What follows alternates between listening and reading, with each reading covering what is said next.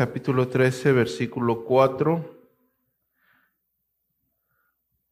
Dice, honroso sea en todo qué? El matrimonio y el hecho sin mancilla. Pero a los fornicarios y a los adúlteros, ¿los qué? Los juzgará Dios. Eso está dentro de el capítulo 13 que se encarga en, términos generales de hacer una descripción de los deberes cristianos. Y nosotros seguimos con, una serie bastante extensa sobre el matrimonio, sobre la familia, sobre el modelo divino de, de, la naturaleza de cada uno de nosotros. Y hoy vamos a hablar sobre la excelencia del matrimonio. Es verdaderamente interesante poderlo ver desde el punto de vista bíblico porque se van a sorprender de lo, de lo maravilloso que es no solamente tipológicamente, porque nosotros sabemos perfectamente que hay una referencia clara a Cristo y a la iglesia y en todos los ámbitos, en todos los ámbitos. Y es, es maravilloso, el apóstol Pablo mismo lo dice en Efesios, ¿no? Es un misterio difícil de entender. ¿sí? y él se refiere a Cristo, a la iglesia, pero usando la relación de un matrimonio. Eh, y digo que es interesante por cómo la sociedad nos hace creer o diluye nuestro concepto de matrimonio, no solamente la sociedad, nuestra familia, nuestros propios conceptos, nuestros preceptos, nuestra naturaleza, nuestro pecado, hace que minimicemos el matrimonio.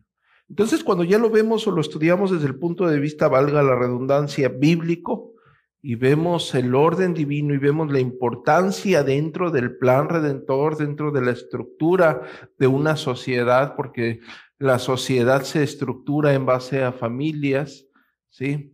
Y como en algún momento lo diría W. Pink, Arthur W. Pink, dice que, que, la sociedad está estructurada por familias y tenemos buenos padres, buenas madres, buenos esposos, buenas esposas, buenos hijos, buenas hijas, tendremos una buena sociedad.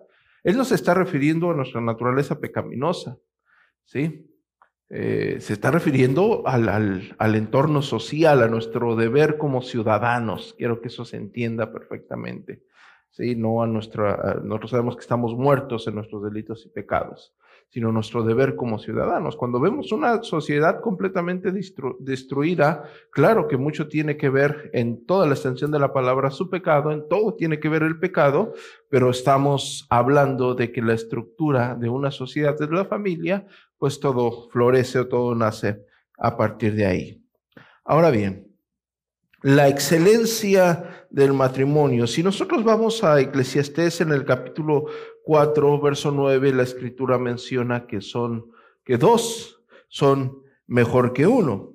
Y cuando nosotros abordamos Génesis en el capítulo 2, versículo 18, la escritura dice que Dios le dio a Adán, ¿qué? Una ayuda idónea.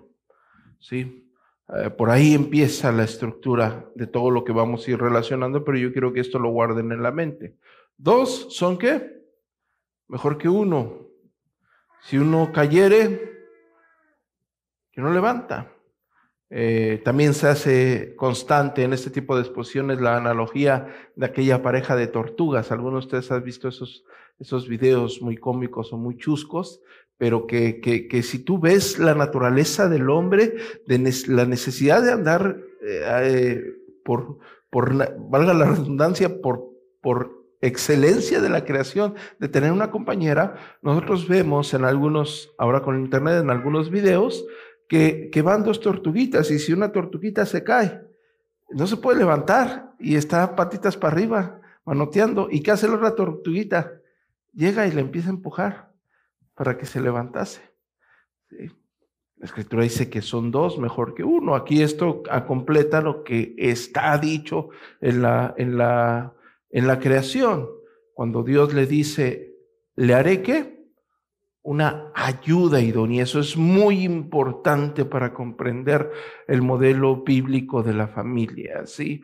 Eh, no quiero que esto suene machista, no quiero que nadie se ofenda, pero realmente hay un concepto errado con respecto a esto, porque hoy la sociedad implica que cada persona, o tanto el hombre como la mujer, al, al entrar a un matrimonio, ¿sí? Porque el matrimonio es entre hombre y mujer. De hecho, la palabra matrimonio viene de la palabra matriz, que también viene dentro de los fundamentos de, del matrimonio, que es procrear, lo vamos a ver más adelante.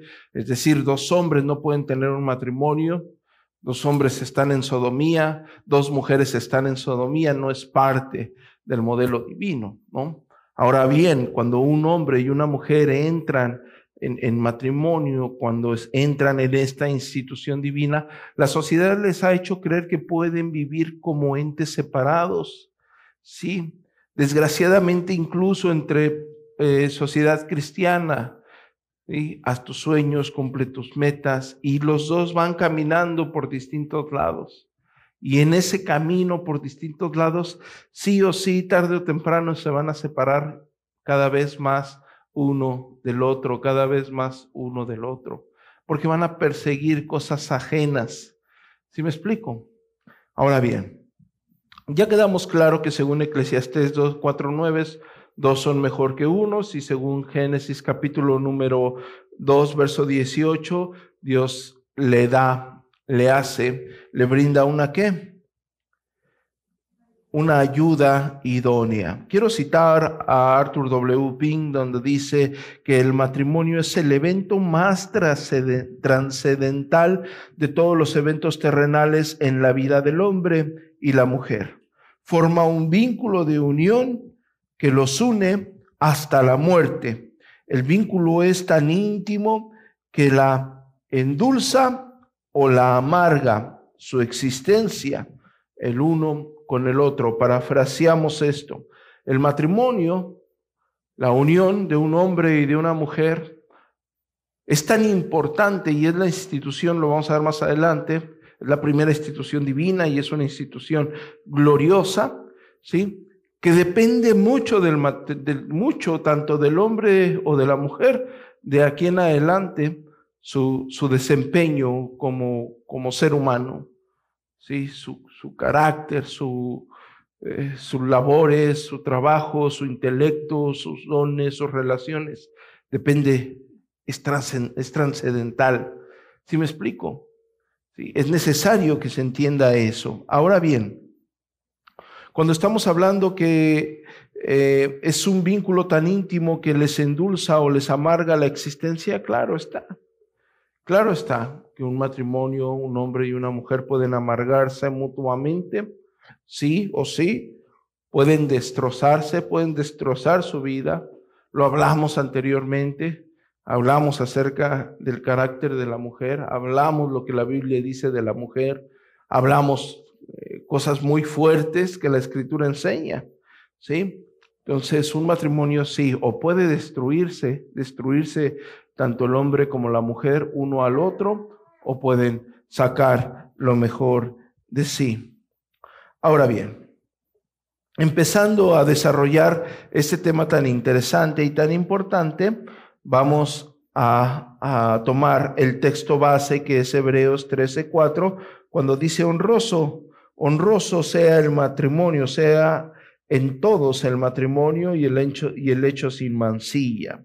¿Sí? Como lo dije anteriormente, matrimonio, matrimonio viene de la palabra matriz, ¿sí? Y tiene la intención en el mismo eh, significado de la palabra de la procreación. Ahora bien, algo, algo importante teológico, vamos ya estamos en el, en el, en el terreno quizás teológico o partiendo desde el inicio, ¿no?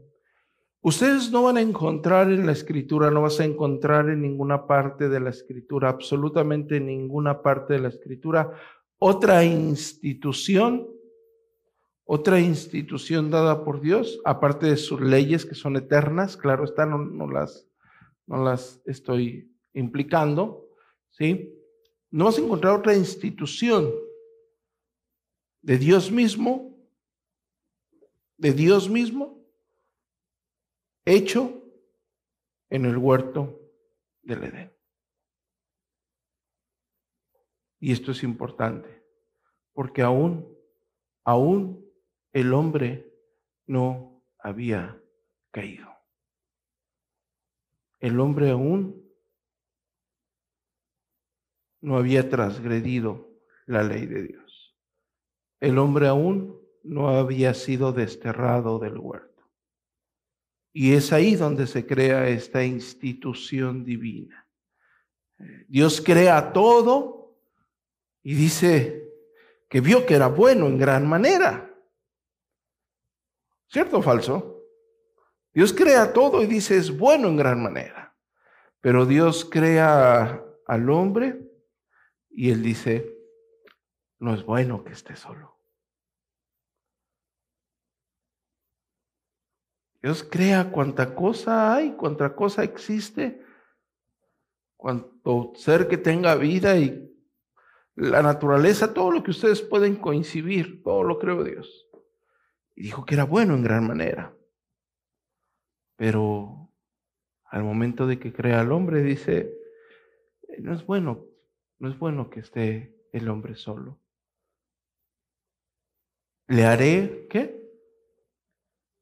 Le haré ayuda idónea.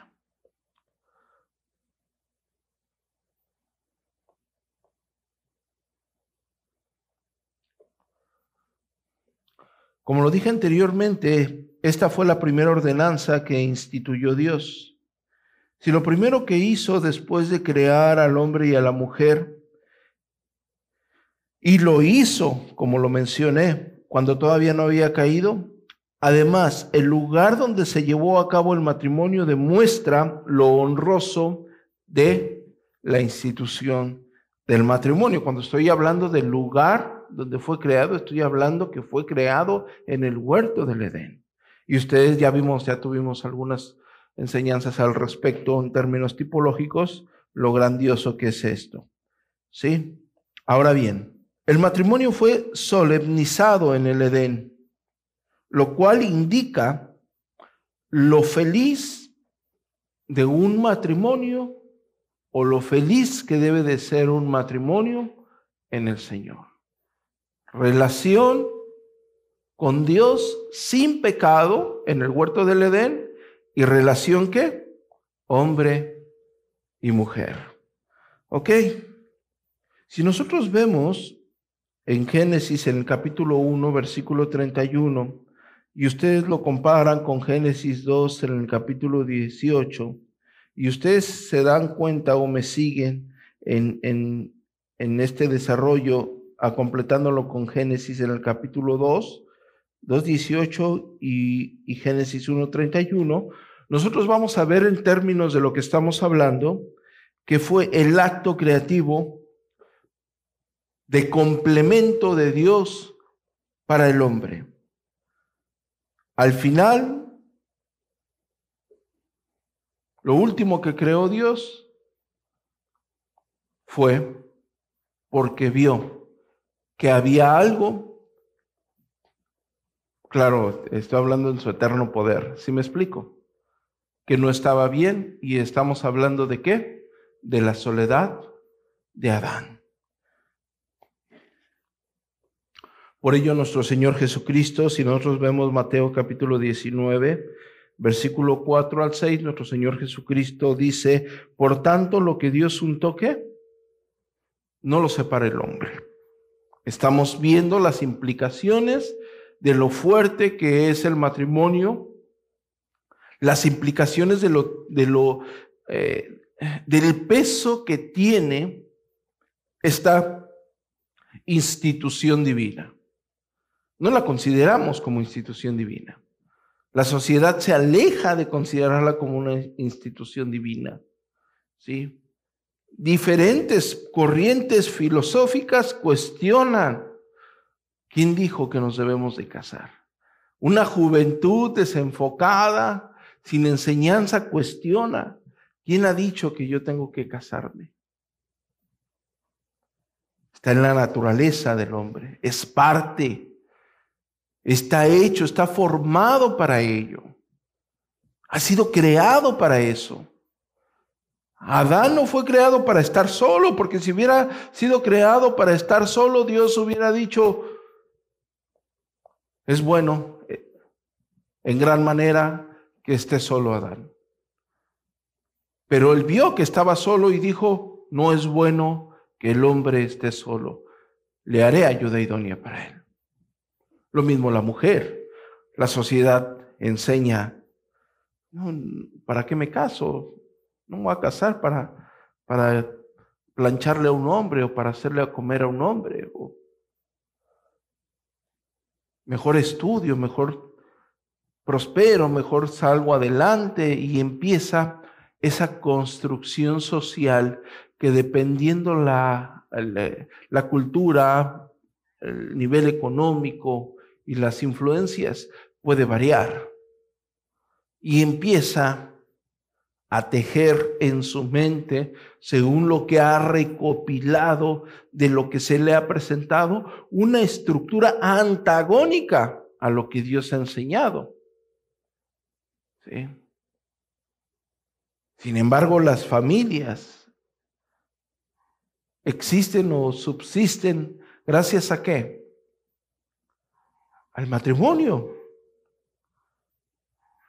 Tenemos las descendencias gracias a qué? Al matrimonio. Por eso los abuelos, como la Biblia lo enseña, se alegran tanto de los nietos. Y así sucesivamente. Es el plan de Dios para la procreación del hombre. Es el plan de Dios para la subsistencia moral, también lo vamos a ver más adelante, del mismo hombre. Porque es parte del propósito del matrimonio. Las personas luchan incansablemente por adquirir una corriente filosófica que los aleje del concepto del matrimonio. No, eso es anticuado.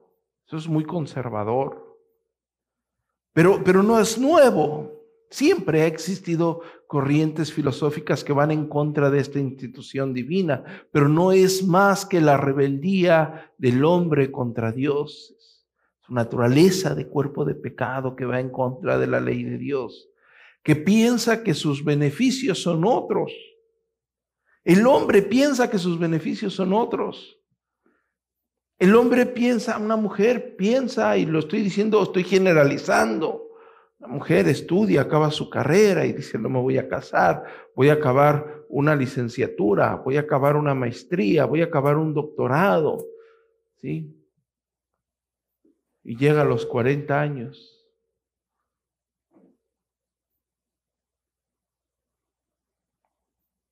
Con muchas dificultades ya para procrear y en su corazón empieza a haber una dureza que proviene de su rebeldía contra Dios, lo mismo el hombre. Actualmente los jóvenes, el matrimonio no es para mí, yo no quiero eso. Hombres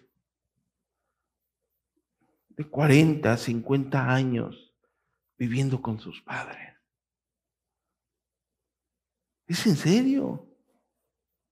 Hombres de 40, 50 años viviendo con sus padres y burlándose y riéndose y haciendo risas eh, completamente tontas, diciendo, eh, estoy muy joven para casarme.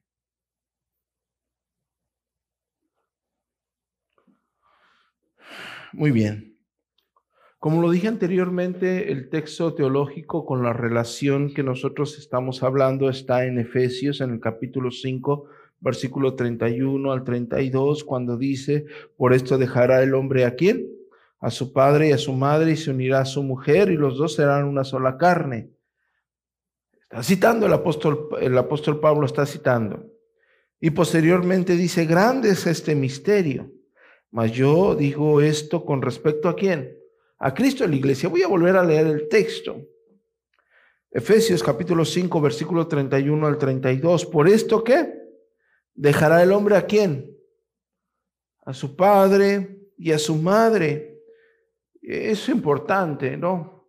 Eh, porque en el matrimonio, claramente en la misma institución, el apóstol Pablo, claro que está citando Génesis, ¿sí? lo que ellos conocían como la ley de Moisés, y el apóstol Pablo está citando algo que conocían perfectamente los judíos, los israelitas, los estudiosos de las escrituras hebreas, de lo que ustedes conocen como el Antiguo Testamento.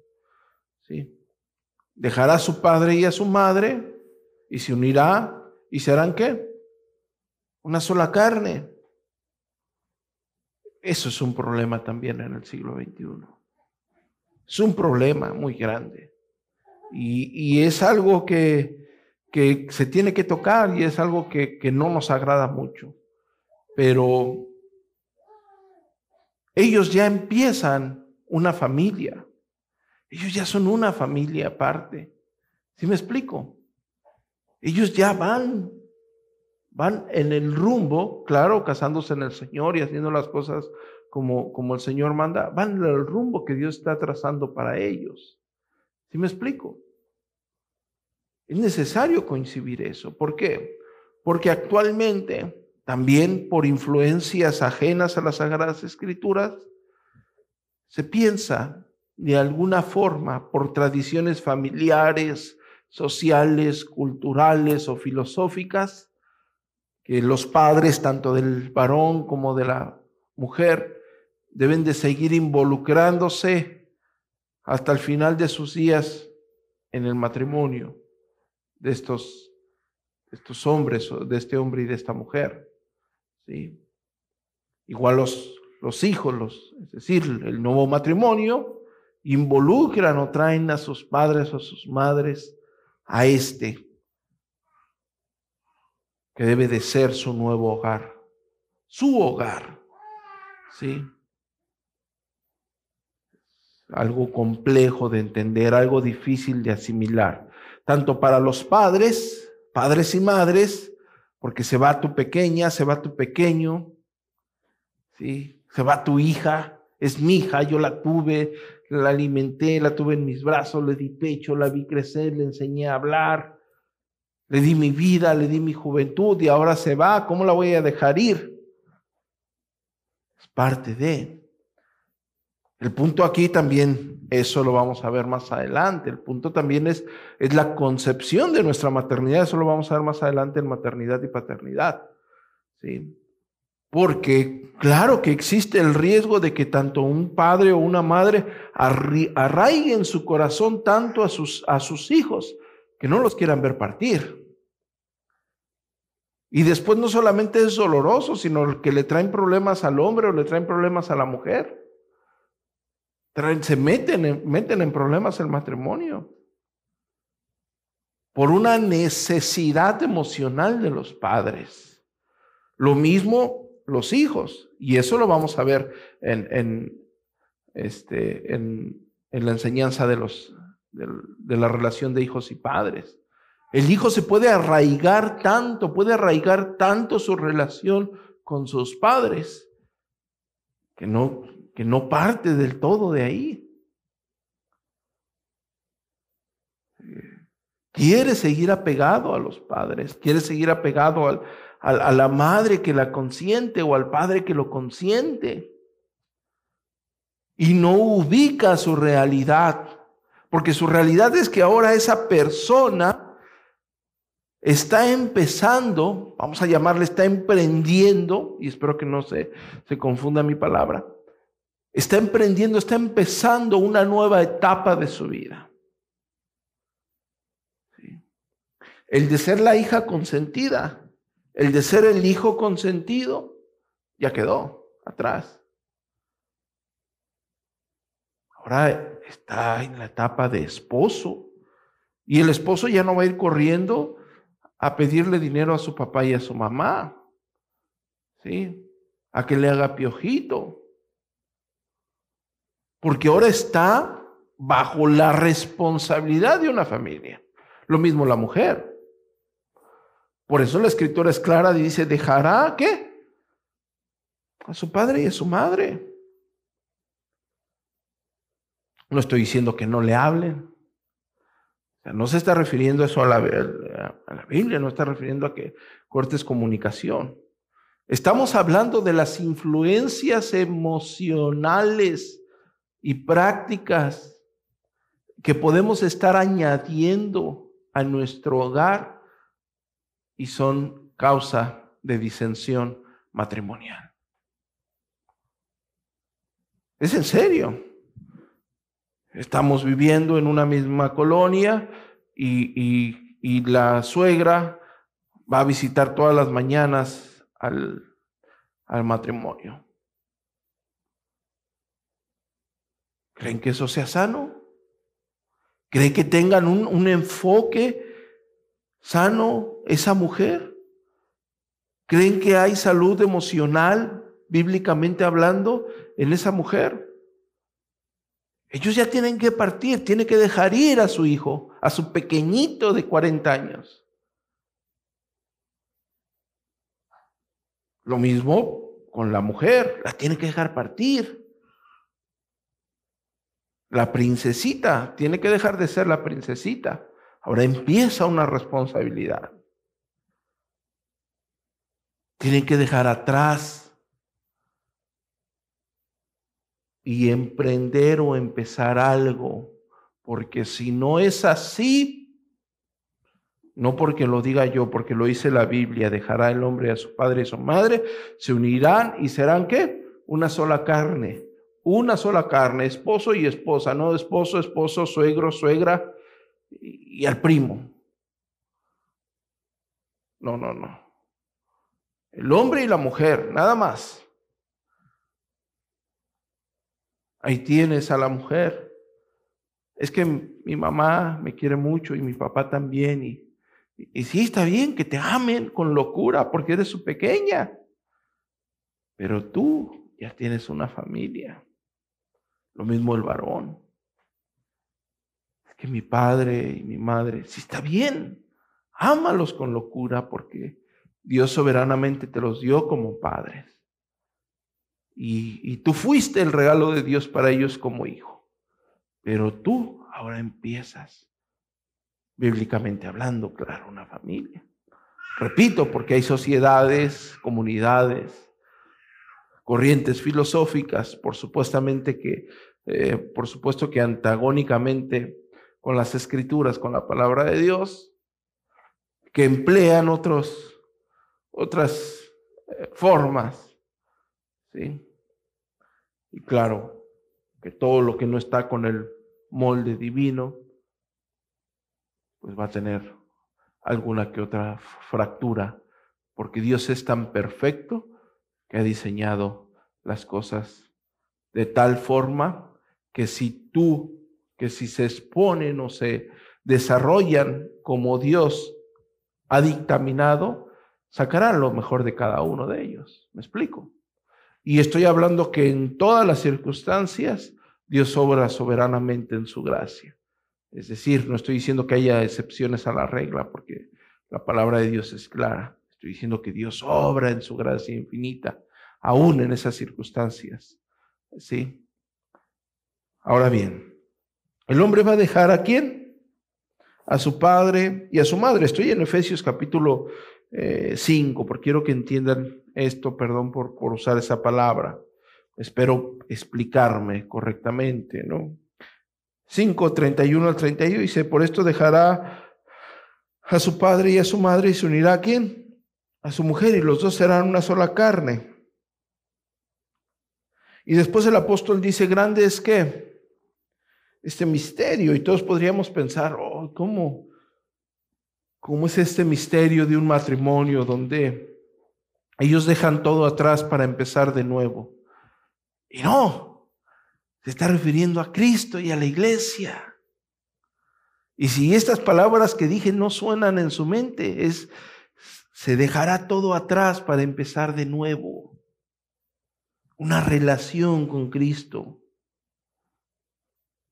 De modo que si alguno está en Cristo, Nueva criatura es, las cosas viejas pasaron y aquí todas son hechas nuevas.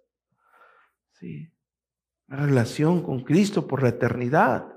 Por eso, citando a Arthur W. Pink, yo mencioné y les dije y recalqué e hice énfasis sobre, sobre el, el, plan divino en el matrimonio.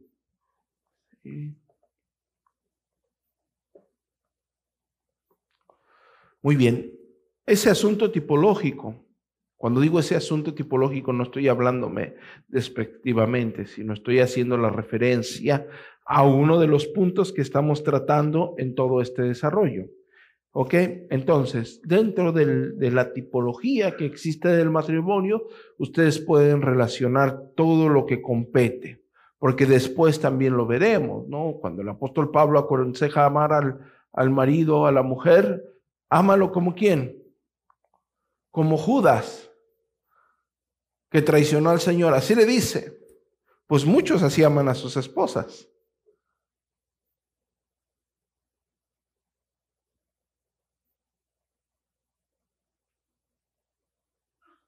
Ámalo, ámala como quién? Como Cristo a su iglesia. Es bueno, tú para esto deberías de entender lo grandioso de la muerte y resurrección de Cristo, abarcando eh, una parte de cristología, ¿no? Su humillación, su exaltación, lo que él padeció por la iglesia, con el único fin de santificarla. Lo que puede padecer un hombre para sacar adelante a su esposa, a su familia. Entregar todo, entregar absolutamente todo. Yo lo dije en algún momento y, a lo mejor estas frases se incomodan, ¿no? Pero cuando uno llega, llega a la vida en Cristo, cuando uno conoce la Biblia, cuando uno tiene un matrimonio en el Señor, se acabaron aquellas reuniones de amiguitos. Quizás tienes que ir pensando en dejar atrás tus hobbies aquellos pasatiempos que quizás el mundo contempla como el escape a la realidad. ¿Por qué? Porque aquí la tipología es clara. Tú tienes que amar a Cristo como, digo, amar a, tu esposa como Cristo amó a la iglesia. Y Cristo entregó todo por la iglesia. Cristo abandonó su gloria.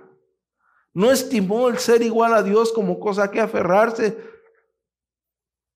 Él se despojó, vino a esta tierra Caminó entre seres pecaminosos como tú y como yo. Y no solamente hizo eso, sino que dio su vida en la cruz del Calvario por nosotros. ¿Sí? Él dejó su gloria. No estimó el ser igual a Dios como cosa que aferrarse. Y tú aún te aferras a, a unos hobbies insignificantes.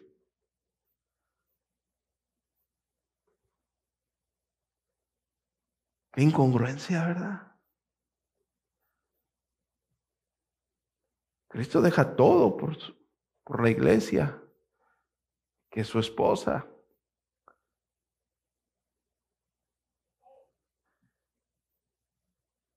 Así el hombre. Olvidemos todo lo que era la vida de soltero. Ahora tu mente, tu corazón, tus habilidades, tu intelecto, todo lo que compete a ti, tiene que estar destinado en amor y fuerzas a tu esposa. Pero no queda aquí, el hombre no es el único partícipe de esto, porque también el apóstol Pablo le dice a, eh, le dice a la, a, las mujeres. ¿Que qué? ¿Qué tienen que hacer las mujeres? Desobedecer. Rebel, rebélense de su esposo. ¿Sí? Rebelaos, oh mujeres, contra aquellos hombres que subyugan su existir. Eso le dice. La mujer tiene que obedecer, tiene que someterse al liderazgo del varón. Es un compromiso. Tiene que ser. Si queremos la parte varonil bíblica, también tenemos que querer la parte femenina bíblica. Porque así como de nada sirve un hombre que entregue y se entregue y hay una mujer rebelde, viceversa.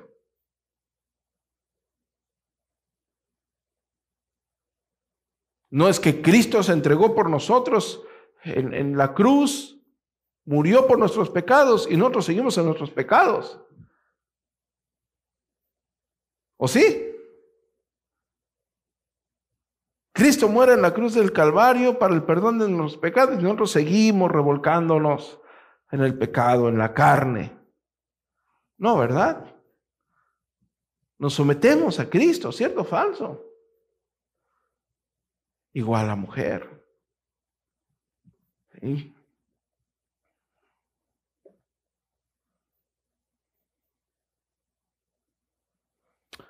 Quiero, quiero aclarar aquí algo antes de, de llegar ya a unos puntos para finalizar, que cualquier cosa o cualquier elemento que se levante en contra de lo que la escritura enseña no es más que el anhelo del hombre de ir en contra de la voluntad de Dios. Yo no estoy diciendo algo que no esté eh, en la Biblia, en la Biblia. Es como que ahí el pastor es muy muy legalista, está interpretando legalista ese, ese texto. No, no, y no me estoy defendiendo, pero lo más seguro es que nosotros, y estoy hablando en general, en una corriente social y filosófica, hayamos sido influenciados por un feminismo, ¿sí? por un, un concepto del matrimonio muy, muy diluido y muy por debajo de una décima parte de lo que el matrimonio debiese ser. No sé si me estoy dando a entender con eso. ¿Sí? Ahora bien, estamos hablando de la excelencia del matrimonio, estamos hablando que Dios crea al hombre, Dios crea al hombre a su imagen y semejanza, pero Él crea todo y dice que todo es bueno, pero cuando crea al hombre dice no es bueno que esté solo. ¿Sí? O sea, no es nada bueno, absolutamente nada bueno que esté solo y es por eso que le da ayuda idónea. Y dijimos que esa grandiosa obra, esa grandiosa institución se hizo cuando el hombre todavía no había caído. No es como el hombre y ya cayó en el pecado, pues de castigo le hago una esposa para que lo atormente toda su vida. No es eso. Aunque en algunos casos puede ser así, ¿verdad? ¿Sí? Pero no es eso. ¿Sí? No se lo dio ya en la caída. Ah, vamos a castigarlo. No se va a morir, como se lo había dicho. Extendí mi misericordia, pero le voy a dar una esposa para que lo esté molestando y molestando a cada. No. La institución está en el huerto. Cuando el hombre no había caído. Cuando el hombre tenía una absoluta relación con Dios cuando el hombre se relacionaba plenamente. Y exaltaba la gloria de Dios, ¿sí? Ahí, en ese momento, Dios, en su misericordia infinita, le da su compañera. Y Adán dice, esto es hueso de mis huesos, carne de mi carne. Y ahí Dios dice, por esto, el hombre dejará a su padre y a su madre y se va a unir a su mujer. Y ellos dos serán una sola carne. Y ahí está esa institución tan gloriosa que, como citando al apóstol Pablo en Efesios 5, representa el misterio de Cristo en la iglesia. Y grande es este misterio, ¿sí? Ahora bien, vamos a, a concluir con algo que yo quiero que ustedes tengan en cuenta porque hablamos del matrimonio y quizás lo dejamos al, al aire algunas cosas, pero yo quiero extender unos puntos que pueden ser benéficos, como las razones. ¿sí? O sea, hay, hay una intención en el matrimonio, hay, hay una dirección o una directriz en el matrimonio. No es como que, que se casan y no hay ninguna finalidad. No, se casan con una finalidad, bueno, con más de una finalidad. Estas están dentro del entorno matrimonial. ¿sí? La primera es procrear hijos. Y esto, como ustedes lo saben perfectamente, en muchas escalas de la sociedad y en diferentes culturas eh, están completamente desviados de esto, ¿no? Hoy la mujer, no, yo no quiero tener hijos. Matrimonios, se pelean, tienen fuertes peleas porque el hombre quiere y la mujer no quiere, o la mujer quiere y el hombre no quiere. Y, claro, la Biblia dice que, que, ya ni el hombre se pertenece ni la mujer se pertenece, sino que la mujer le pertenece al hombre y, y el hombre le pertenece a la mujer. También eso lo hablaremos posteriormente, ¿no?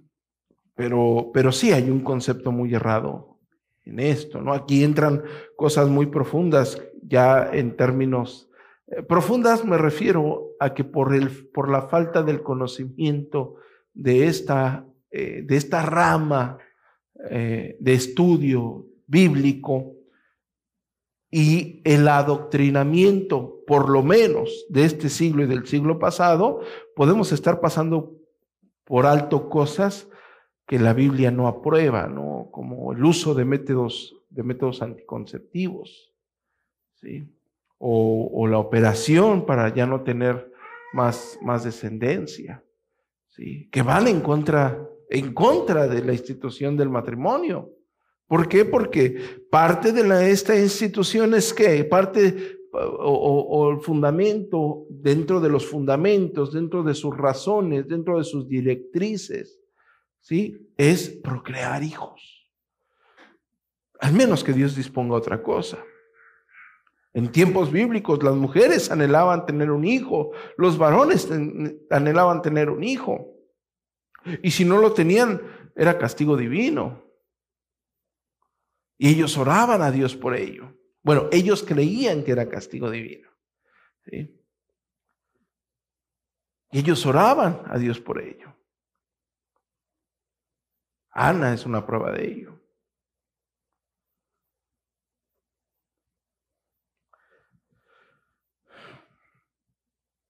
capítulo 1, versículo 28, fructificaos y qué? Y multiplicaos. ¿Sí? Razón del matrimonio, procrear hijos. Segunda razón del matrimonio fue para una prevención en contra de qué? De la inmoralidad. Primera de Corintios capítulo 7 versículo 2, pero a causa de los fornicarios, cada uno tenga su propia mujer y cada uno tenga su propio marido. ¿Sí? La inmoralidad sexual es un pecado muy grave en términos bíblicos, en términos teológicos. Recordamos que Israel es considerado como un adúltero, porque iba detrás de qué? De otros dioses. ¿Sí?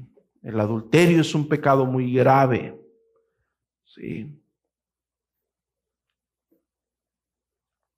Y bueno, la fornicación, como nuestra sociedad lo exhibe, nosotros vemos eh, en la televisión, vemos en el internet, a donde quiera que ustedes volteen, ven una exposición del pensamiento de nuestra sociedad con respecto a ello. Y hermanos, es Sodoma y Gomorra. Es Sodoma y Gomorra abiertamente, sin ninguna restricción, con sus etiquetas morales que tiene que haber para conservar la estructura de su decadente sociedad, pero es Sodoma y Gomorra. Lo vemos en la televisión, lo ven los que ven televisión. En series, ven una película en que el hombre y la mujer sin casarse tienen sexo, están fornicando. Ven que una mujer y, pintan el cuadro melodramático, una mujer está triste porque su esposo no le hace caso y por eso la pobre mujer fue orillada a adulterar. Pero ella cayó en los brazos de un buen hombre que la amó. No, es adulterio. Es una mujer adúltera, es una cochina. No tiene nada de romántico esto, no tiene nada, absolutamente nada de... Claro que las películas te lo pintan como algo hermoso, algo... Ay, las señoras, ay, por fin encontró un hombre que la amara. No, adulteró, fue en contra de la ley de Dios. ¿Sí? Entonces, la segunda directriz o razón del matrimonio es como prevención contra la inmoralidad sexual. Claro que un punto importante dentro de las razones del matrimonio, como está en Génesis, es evitar la soledad. No es bueno que el hombre esté. Es lo único de la creación que a Dios no le gustó. Y es lo que hoy le gusta a la sociedad. ¿Por qué será? Porque el hombre va en contra de lo que Dios establece. Si Dios dice eso, el hombre dice esto. Porque el hombre está entenebrecido con su pecado. Es lo único de la creación que a Dios no le gustó, que el hombre estuviese solo. Todo lo demás dijo que era qué? Bueno, en gran manera. Y actualmente es lo que más le gusta a la sociedad. Es lo que más le gusta. Es lo que más anhela, tanto hombres como mujeres, estar solos. No, yo para qué me caso, yo para qué tengo hijos, yo para qué esto, yo no esto, yo no, Dios obró. Dios ha creado al hombre con una finalidad y lo único que a Dios no le gustó de la creación es que el hombre estuviera solo. Por eso Él dice en Génesis, en el capítulo 2, él está diciendo, no es bueno que qué? Que el hombre esté solo. ¿Le, le haré qué? Su ayuda idónea. Como lo dije hace un momento en Eclesiastés capítulo 4, hay del solo, que cuando, cayere qué? ¿Quién lo va a levantar? Pobre tortuguita ahí está volteada, pataleando. ¿Quién la va a levantar?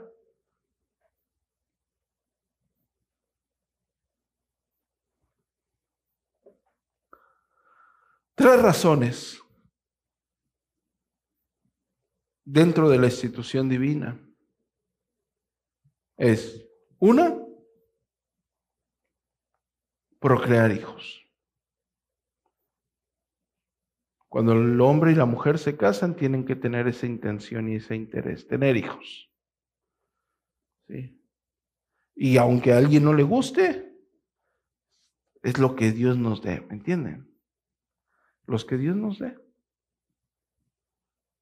Porque, porque también nos creemos Dios en eso. No, yo nada más voy a con uno. Ay, la parejita, el clásico, ¿no? El clásico con mente de noventero. No, la parejita nada más. Sí. No, si no es para una pelea de box o algo, no, no, no, no. Sí son los que Dios nos quiera dar. Hay personas que le dan nada más un hijo. Hay matrimonios que Dios les da diez. ¿Sí? Y es dentro de la finalidad de Dios. No podemos ir eso en contra de Dios porque es parte de la institución divina. Sí. La prevención de la inmoralidad. Eso se tiene que ver tanto en la soltería, ¿sí? Como, como ya dentro de un matrimonio, ¿no? Porque, porque un hombre de 30 años, 40 años, sin casarse, a menos que Dios le haya dado el don de continencia, sin, sin casarse, sin una vida espiritual, sin, claro que tarde o temprano va a llegar a fornicar. ¿Sí me explico? Claro. ¿Por qué? Porque hay una lucha pecaminosa en nosotros. Sí o sí hay una lucha pecaminosa. Dios, en su soberanía, aparte de beneficiarnos con el matrimonio, ha prevenido que nosotros vayamos en contra de sus leyes, en contra de sus estatutos, en contra de su santidad. ¿Sí? Y como tercero, evitar la soledad. El matrimonio es para estar acompañados en las buenas y en las malas, en la salud y en la enfermedad. ¿Sí? Pero acompañados. Qué mejor que con personas temerosas de Dios, ¿no? Sí. Sí me estoy dando a entender, ¿verdad? Pero esa es la finalidad. Es debe de ser muy interesante que nosotros atendamos a esto bíblicamente hablando porque por lo regular traemos más costumbres del mundo incluso dentro de iglesias. Traemos más enseñanzas antibíblicas de una iglesia que lo que la sociedad nos brinda. No sé si me estoy dando a entender. Estamos más adoctrinados, más mal adoctrinados bíblicamente dentro de una iglesia que fuera de una iglesia. Y eso es terrible. Que una comunidad cristiana vaya en contra de la misma palabra de Dios. Eso es terrible. Y bueno, esto, esto fue la plenaria del día de hoy de la excelencia del matrimonio para dar pie, ¿sí? para que ustedes vayan uniendo todo lo que nosotros vamos hablando al respecto. ¿Está bien? Vamos a inclinar nuestro rostro y vamos a dar gracias al Señor.